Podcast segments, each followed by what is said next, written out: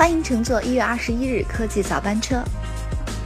魅族在其官网上正式宣布，MX Pro 用户可以二零一六年一月二十日十点开始，以一千一百元的价格折价购买 Pro 五，换购名额为两千台。对于魅族用户来说，旧款机型在购买新机时可以折价，可能一直是一项相当暖心的服务。这种优良传统一直可以追溯到二零一一年的 M 八，当时 M 八用户可以以七百元的价格抵价给魅族，从而优惠购买魅族的旗舰机型。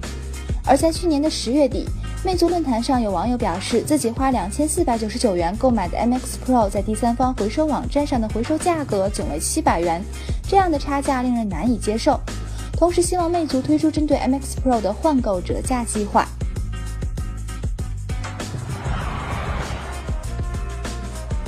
二零一五年 Q 四山寨机报告中最明显的变化是 iPhone 的数量异军突起，这在前几个季度是非常罕见的。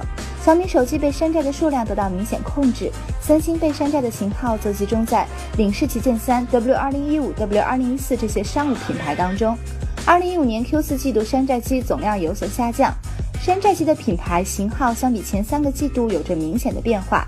iPhone 被山寨的数量在 Q 四表现明显，三星被山寨的数量依然最多。小米相比前三季度有着明显下降。3D 打印笔 LIX 首次亮相，距今已有两年时间。它号称是世界最小的 3D 打印装置，可像传统 3D 打印机那样将 PLA 或 ABS 从喷头挤压出来。但是这个过程需要你手动控制，而不是由计算机所引导。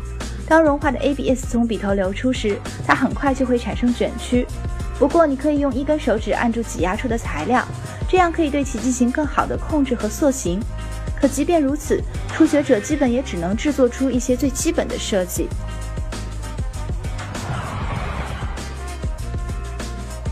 现在距离2016年 MWC 世界移动大会还有一个多月的时间，而日本电子巨头索尼则提前发布了本次 MWC 的邀请函。去年的 MWC，索尼并没有举办官方的发布会。因此，今年的发布会就显得格外引人注目。而值得一提的是，今年索尼的 MWC 发布会与三星选择在了同一天，都是当地时间的二月二十二日。